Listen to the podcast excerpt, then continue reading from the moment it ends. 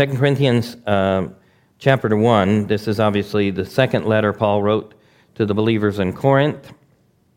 And uh, so we'll begin in verse 1. 2 Corinthians chapter 1.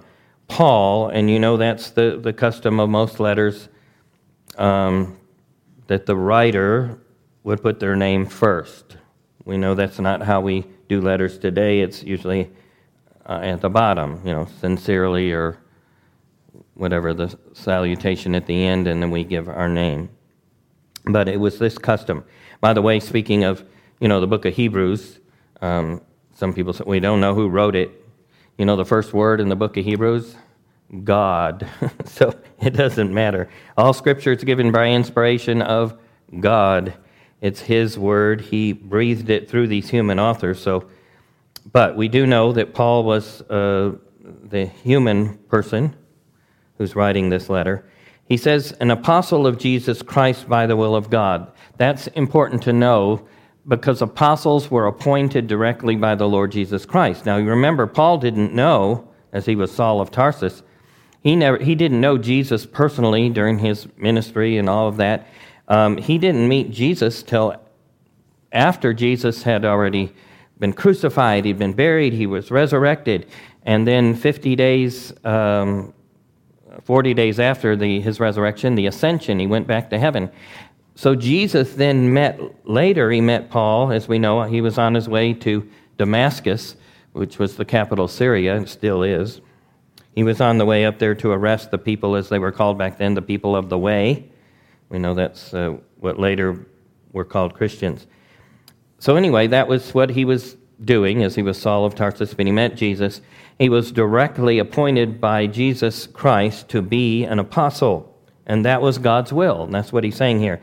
He's emphasizing that because, you know, there, there were many that would think, of all people, this guy who was arresting Christians, um, he's the one appointed by God, but he's saying it was God's will appointed by the Lord Jesus Christ.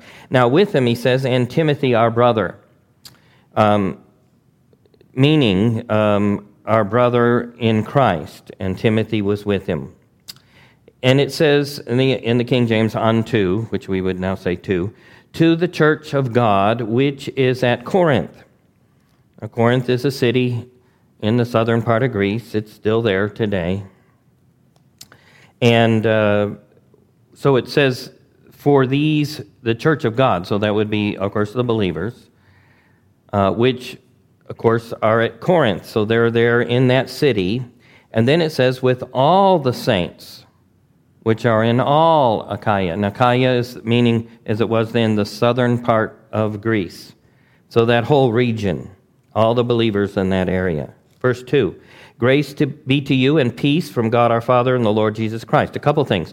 Always, every time, you'll see grace and then peace. We can't have any of God's peace without having His grace. So it's always in that order.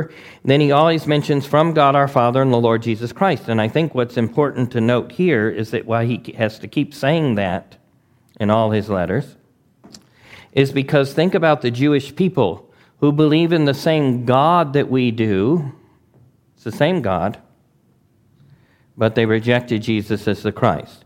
So it's not just God the Father, but and from the Lord Jesus Christ. So there very specifically. Verse 3 Blessed be God, even the Father of our Lord Jesus Christ, the Father of mercy. So we'll, we'll pause there a moment. Um, but blessed meaning happy or praise to God in that sense.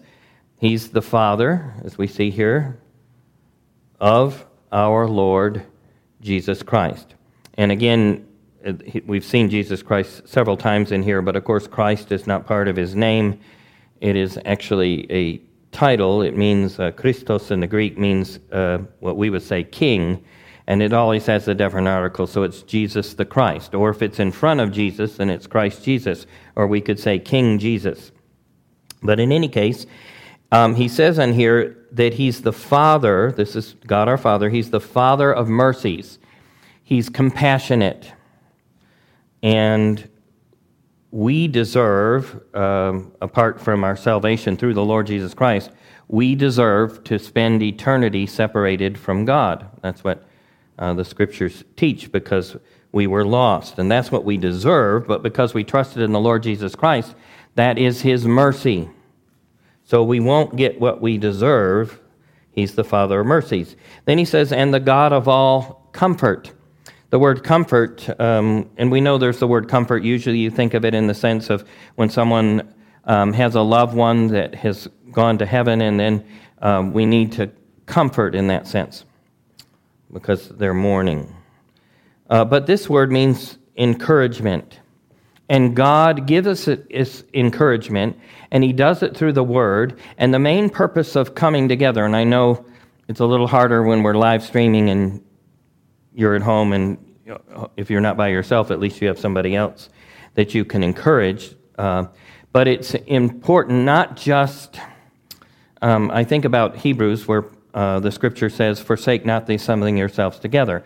Now, with the coronavirus and being requested not to have more than 10 people any place, I don't think the spring breakers in Florida got that message because the pictures I saw on TV, boy, those beaches are crowded. And I'm sure the hotels are happy.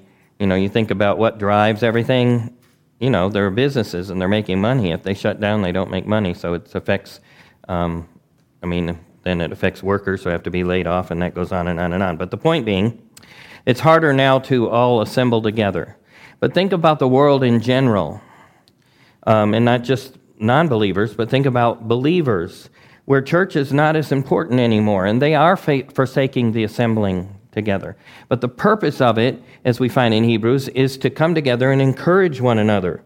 So we're doing the best we can through live streaming but we encourage through the word, and that's where we get it from. And so he's saying he's the God of all comfort. All encouragement comes from him. We're not going to get it from the world and the corruption that comes through the world. Verse 4 Who comforts, again, that's the word encourage, who encourages, us, this is God, who encourages us in all our tribulation. Now, that's not talking about the tribulation period, but it just means troubles, things we go through he, he, he is the one who gives us the encouragement. Otherwise, we would think, we would have despair. We would think, okay, how are we ever going to get through this? We would, we, there would be no hope. We would be depressed. And we need this encouragement. And so he says in verse 4 that we may be able to comfort, um, or of course, meaning to encourage those who are in any trouble. First of all, we have to be sensitive to that. Sometimes we're not the one in trouble, but somebody else is going through something. And so, if we're sensitive to that, if they're another believer in Christ, then we can encourage them. So it says, uh, those in any trouble, by the, again, comfort or encouragement, wherewith, meaning with which we ourselves are comforted or encouraged of God. So sometimes we've gone through things. I, I think this is, I think about this with experience. The more things that we go through, that we've experienced, it helps us to help others. So, most all of us have lost a loved one. So, when someone loses a loved one, we, we have an inkling of what they might be feeling. And I know it's always different for each individual. I think it's harder. Some of the hardest funeral services that I've done were little children. They say statistically, again, they're statistics, stress wise and the difficulty to come through, the hardest thing is for a parent to lose a child. It's just not the natural order of things, and it's, it's, it's, it's more difficult. And so those are the hardest funerals I've done. Now, it's still, we still grieve. Um, uh, my grandmother lived, my father's mother lived to be 83. I still grieved when she died, but it wasn't as hard as like when my um, nephew, two and a half months old, died. So that was harder.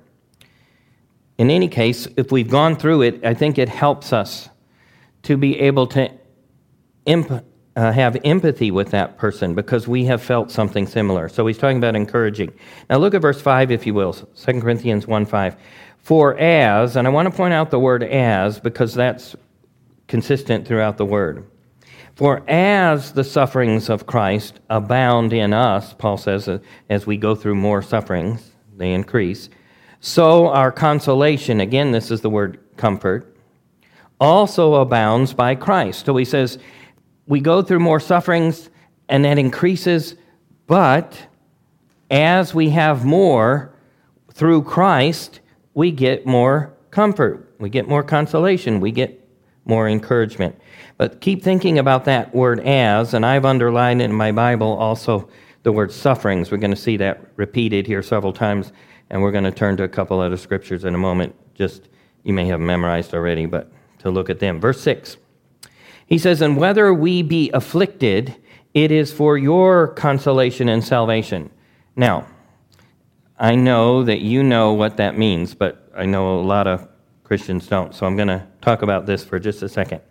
All right, so he said the things that they're going through, that Paul and Timothy and everything they were doing and the, the suffering they were experiencing, he said they were doing it, he says, for your consolation. It was for your benefit and salvation. Now, think about it, because a lot of people don't think about this. He's talking, we saw that in the first couple of verses, he's talking to the believers in the region around Corinth in southern Greece. And so he's talking to their believers. They're already saved. So when he says salvation here, and he says your salvation, he's not talking about their lost people and he's trying to get them saved. Because a lot of people see the word salvation, they think one thing that's going to heaven. They're already saved. They're believers in that area, and they're already saved. They're already going to heaven. So he's not talking here about salvation of the spirit. He's talking about salvation of the soul. He's talking about rewards. He's talking about entering the kingdom. He's talking about at the judgment seat of Christ that they might hear, Well done, thou good and faithful servant. So think about that as you read that. So he says they're going through it. They were suffering all the things they were suffering for their benefit, for th- their salvation, so they might um, hear well done at the judgment seat. Now, going on, it says, which is effectual, meaning it works in you, in the enduring of the same, and there's the word again, sufferings, which we also suffer or whether we're comforted or encouraged, it is for your consolation and salvation. He says the same thing again your consolation and your salvation. Now, he keeps mentioning the sufferings, they're going through it. We have sufferings and all of this. But a scripture, if you'll hold your place here just a moment and go to 2 Timothy chapter 2. 2 Timothy chapter 2, we'll be right back. If you have it memorized already, 2 Timothy 2.12, obviously you don't need to go there, or if you have an electronic device, it's easier. 2 Timothy 2.12, the first part of the verse says, If we, Paul's writing to Timothy, so he includes himself when he says we, so Paul's obviously a believer. If we suffer, there's that word again, we shall also reign with him. So the word reign, you can come back to Corinthians reigning, of course, is ruling. ruling. Christ will rule in the coming millennial kingdom, but we have to, as believers, suffer to get to reign. Some Christians aren't suffering, right? There's no, there's no battle going on in their life. They're just doing whatever they want to. They're not having a struggle of saying no to self and yes to God. They're just doing what self wants. So, there's that suffering. Now, another scripture, and, and this we can do it now while we're here. So hold your place in Corinthians, Second Corinthians, and go back two books to Romans chapter 8. Most of you have this memorized too. Romans 8, 18. Romans 8, 18. Paul says, for, for means because, based on what he just said about being joint heirs with Christ. Let's go back to 17 anyway, because that's good too. Okay, well, it's all good, but for this connection. Verse 17, uh, Romans 8 17. And if children, then heirs. In other words, so of course, if children, meaning we are his children, right? We're the children of God, then we're heirs. We can get the inheritance if we don't forfeit it, but we can get it. We're heirs because we're children. It says, if heirs, oh, sorry, heirs of God and join heirs with Christ. Join heirs or co heirs with Christ. So when Christ rules, we can rule with him. That's co heirs. But then it says, if, the condition, if so be that we suffer with him. So that connects with 2 Timothy 2:12. We see it here in Romans, and this is connected to the suffering in 2 Corinthians chapter 1. If we suffer with him, that we may also glorify together. And what's implied here is glorified together with him. Verse 18, Paul says, For I reckon, that's, uh, you remember not long ago, um, uh, Jimmy preached about reckoning. And while he was preaching, I thought about my grandmother, the one I just spoke of, who lived to 83. And I was preaching her funeral, but I thought about something she always said. Even though she was born and raised in Ohio, um, so a true Yankee, as they're called, yet she had these somewhat southern expressions, which, because she said, I speck a reckon. I speck a reckon. She'd say that a lot. Excuse me.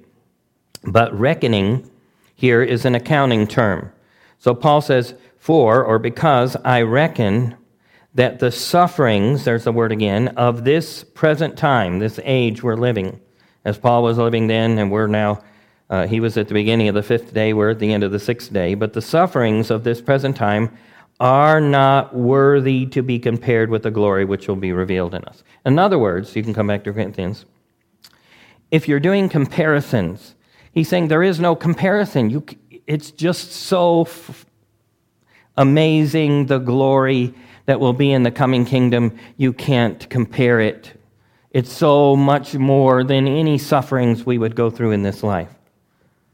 So, no matter how difficult this pandemic gets, not just for those who get sick and have to overcome it or try to overcome it, but also any financial burdens that might come of it no matter how bad, it doesn't compare. So coming back here to 2 Corinthians chapter 1, now verse 7, and our hope. Well, we can turn a lot of verses about this.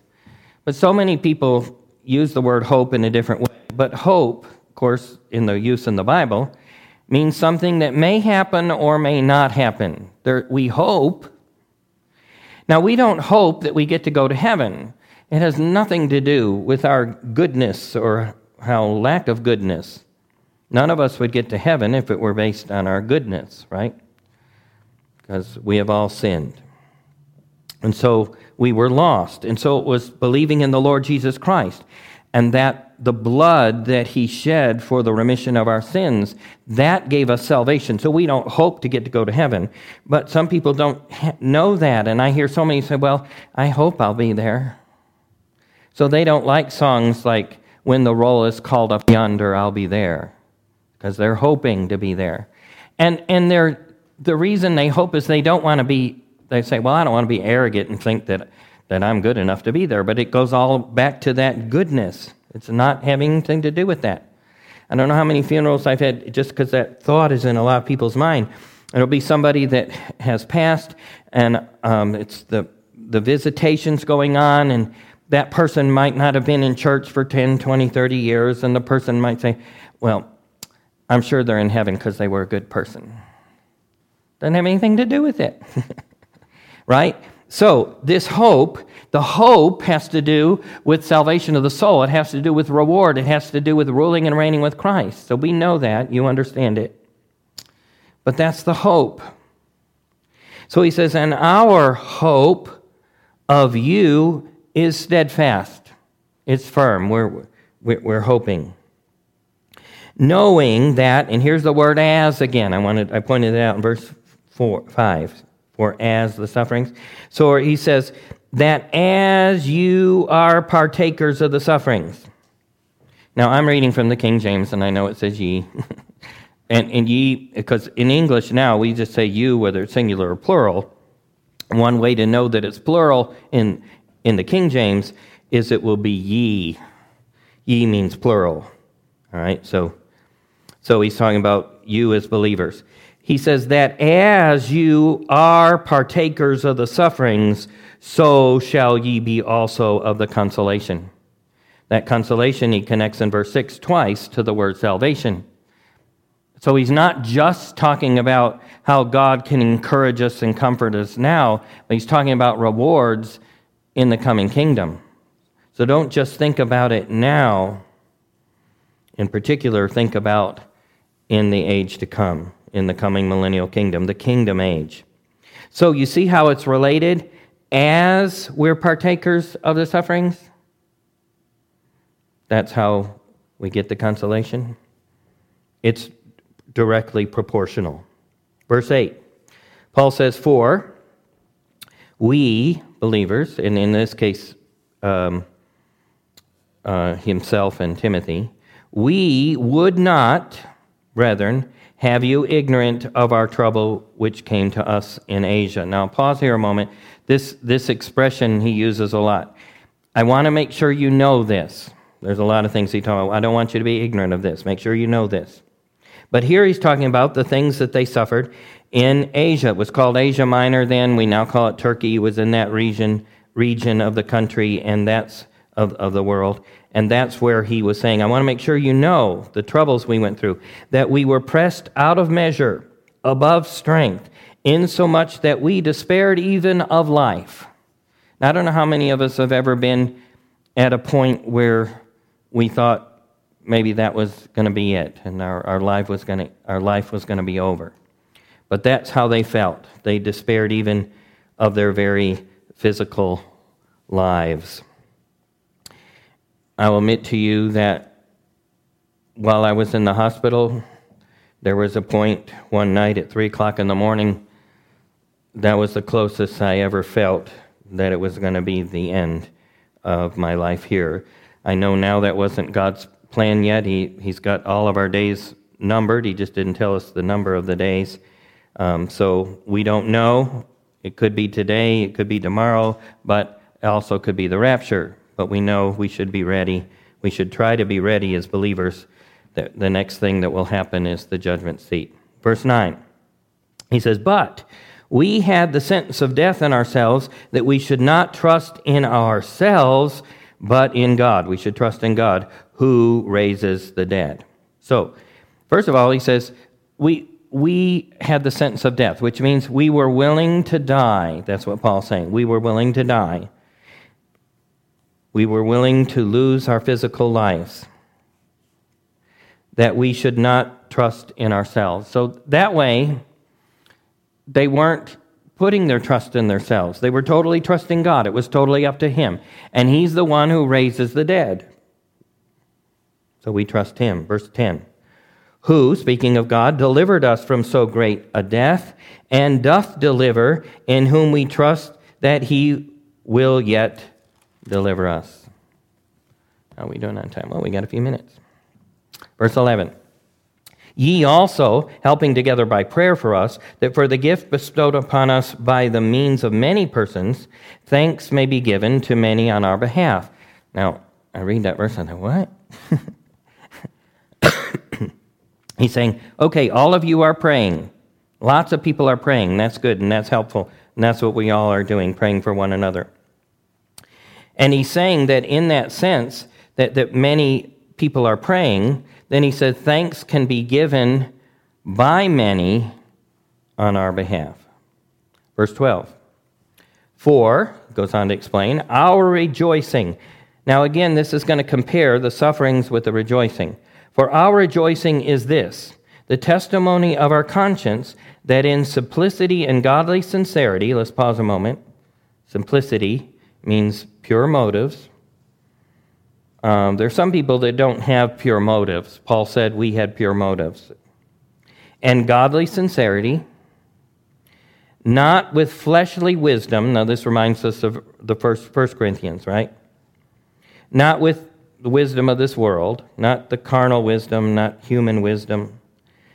He says, but by the grace of God. We have had our conversation in the world and more abundantly to you word, which we would just say now you. So that's what he's saying. Now he's going to talk more about this rejoicing.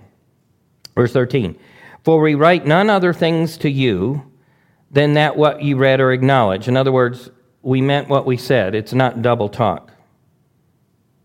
And he says, And I trust ye shall acknowledge even to the end, that you'll continue to acknowledge that. Verse 14 As also ye have acknowledged us in part, that we are, here it is again, your rejoicing, even as ye also are ours in the day of the Lord Jesus. Now let's talk about that a moment. What's he talking about, this rejoicing? In the day of our Lord Jesus. He's talking about the judgment seat of Christ. And what's he mean here? If you'll hold your place, turn to 1 Thessalonians chapter 2. I want to point out a scripture there. 1 Thessalonians chapter 2 and verse 19. 1 Thessalonians chapter 2 verse 19. He says, "For what is our hope? What is our joy?" I know it just says or joy or crown, but anyway, so I'm, I'm just repeating the first part. For what is our hope? What is our joy? What is our crown of rejoicing? And what's his answer? He asks it in a, in a question. Are not even ye, that's that the believers, the plural here, are not even ye in the presence of our Lord Jesus Christ at his coming? So he's talking about the judgment seat of Christ. When Paul says our rejoicing is that if at the judgment seat of Christ,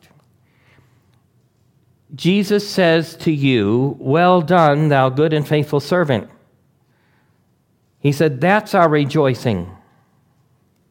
You are our, are, are our rejoicing that at the judgment seat, if you hear, Well done, thou good and faithful servant. So come back to Corinthians. So he's talking about this constantly. He talks about the suffering, he talks about the rejoicing. And he says, You are our rejoicing, and that's what he means in the day of our Lord Jesus. To hear if he says to you, Well done, thou good and faithful servant. Verse 15. He says, In this confidence I was minded to come to you before that you might have a second benefit. Right? He wants to come back again. That would be beneficial again if he was able to return. Verse 16. And to pass by you into Macedonia. That's the area uh, there around Greece. And to come again, that is, he means come back out of Macedonia to you, and of you to be brought on my way toward Judea. So as he's traveling. Verse 17. When I therefore was thus minded, that is to do what he just said in verse 16, when I had that in my mind, did I use lightness? Some were implying that he didn't really mean he was going to come back. He's just saying that. He said, Did I use lightness? Is it like, did I not mean what I said? Or things that I purpose? Do I purpose according to the flesh? That with me there should be yea, yea, and nay, nay? What's, what's, that, what does that mean? All right, so we don't say yay, yay, and nay, nay anymore. We say yes and no. But anyway, yay, and of course this was Greek translated into English. All right, but yay, yay, nay, nay. He means at the same time. It's not yes out of one side of the mouth and no out of the other side of the mouth. It's, it's, uh, we said what we meant. He said, I meant to come to you. I mean to come to you. It's not just made up. Then he says, verse 18, But as God is true, our word toward you was not yea and nay. It was not yes and no at the same time. It was not one thing and the other opposite of it. Verse 19, For the Son of God, Jesus Christ, who was preached among you by us, by me and Silvanus, or that's Silas, remember, uh, Silas was um, with Paul in prison at Philippi, so that's who that is there. And Timothy was not yea and nay, but in him was yea. So it wasn't yes and no, it wasn't one thing and the other at the same time. It was yes. In other words, we meant what we said. Verse 20 For all the promises of God in him are yea. Let's talk about the promises of God. Jerry's been teaching about it in lot, lots of times in the last several months. But in Genesis chapter 12, there was a promise to, first it was Abram, and it was changed to Abraham, but a promise.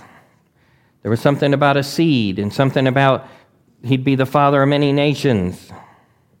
Right? That was a promise. At first, he didn't quite believe it because how Sarah couldn't have children anymore. So, how is that going to happen? So remember, Sarah suggested, Sarai at the time suggested, hey, well, maybe he means you'll have the, the, the, the, the nations that will come forth will be through the handmaid. So that was. Often people did that in that day. So he went into the handmaid, Hagar, and Ishmael was born. And God said, No, that wasn't what I was talking about. That's not the promised seed. So remember, it was Isaac. So he waited 13 years when Abraham was impotent. Both of them couldn't have children, so there's a miracle. Isaac was born. Anyway, that was a promise. And it happened. And all the promises of God. Now, promises have conditions. But when God gives a promise, He's not going to take it back and say, well, well, well, I changed my mind. God isn't going to do that. The promises of God, all the promises of God in Him are yea. It's not yea and nay, maybe this, maybe not.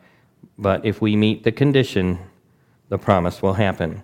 It says, and in him, it's still talking about Christ, right? And in him, amen.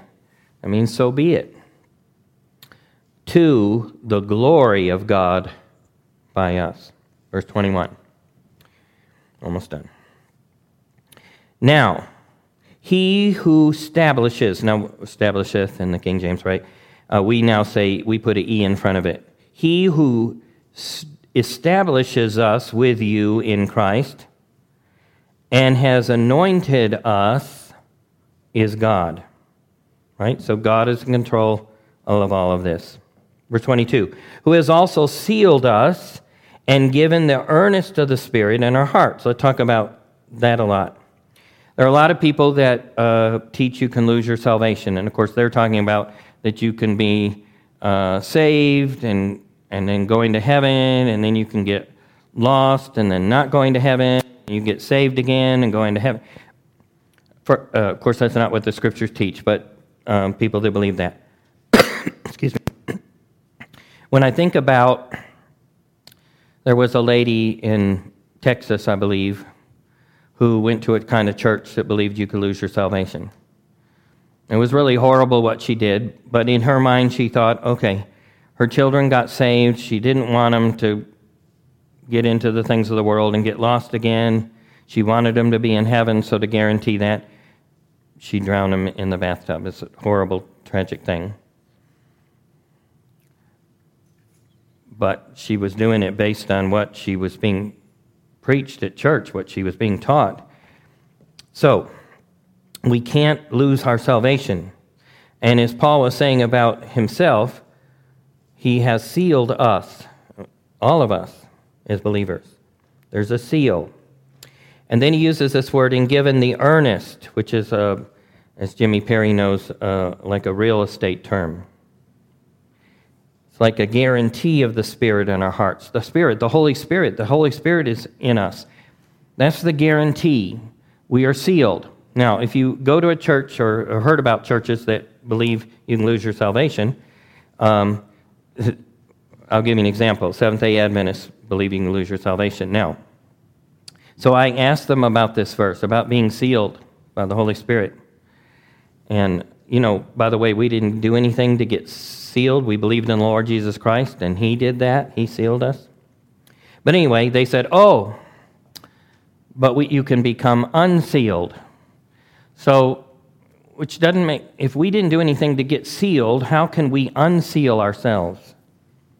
By the way, talking about sealing, being sealed, uh, the same thing, God does that in the tribulation period. Before the second half of the tribulation period starts, this is in Revelation 7 and 14, those two chapters, he says before anything happens, he has the, the angels hold back the wind, so to speak, hold it all back before it all starts until certain individuals are sealed by God. They're protected by God, they're, they're sealed. And he talks about 144,000, but anyway, that's not the message today. Anyway, so sealed. We're sealed, and this is the earnest or guarantee of the Spirit in our hearts. Verse 23 Moreover, he says, I call God for a record upon my soul that to spare you I came not as yet to Corinth. What's he mean by that? Well, he didn't come right away. He might have been too upset about what was going on. You remember 1 Corinthians? All right, verse 24. Nor for that we have dominion over your faith. You know, we can't, no preacher, no, no pastor of a church, no Sunday school teacher, n- none of us are like the authority and just we can demand you do this or you don't do that and you do this and you don't do that. We don't have dominion over your faith, but are helpers of your joy. And then the word faith comes back in, for by faith we stand. Um, Jerry's been teaching in Sunday school about faith. Those that had faith in the Old Testament and those that did not. And how we should have faith. Not just the faith we had to believe in the Lord Jesus Christ to get saved, but now faith in the Christian, our Christian walk, trusting in Him. And there's that word joy. Helpers of your joy. Uh, we're going to stop here, but let me conclude with this about this joy. Remember, Jesus said, uh, the parable of the talents, and he said to those who, who used what God gave them and they were responsible, they were faithful. And then he says, Well done, a good and faithful servant. You've been faithful over a few things. In other words, you were faithful over what I gave you to do.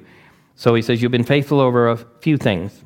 So I'll make you ruler over many things. And then he said, Enter thou into the joy of thy Lord. Enter into your Lord's joy. What is that joy? It's what he said in Hebrews for that joy that was set before me. Christ was obedient, right? Not just to death, but to the death of the cross. He did it all for that joy. I was talking about the glory or the majesty of when he returns as king and sets up the kingdom. That's that joy. That's that word rejoicing that he was talking about. That's that word consolation. It's the salvation. It's the joy. He's helpers. And this word now is for us, the Bible, is helpers for our joy that we hear him say, Enter into my joy. Let's pray. Father, we thank you this morning for your word and reminding us of this that the sufferings that we suffer are directly proportional to the rejoicing. Um, and Father, we know that what Paul and Timothy and those with them were doing, they suffered a lot because they were doing the work of the Lord. So, Father, sometimes it might be harder for us in the world we're living to continue to be faithful because so many around us are not. And we know we're not talking about lost people. Lost people can't be faithful. We're talking about those who are believers. And so many other things seem to take priority more so than the spiritual things. All the things of this world we know you've taught us will have an end. We'll not take any of it with us. The only thing that will last is what's spiritual, what we're getting from your word, why we're in your word this morning, and why we stay in your word. Help us to do that and to be faithful to it. We pray in the name of Jesus Christ. Amen.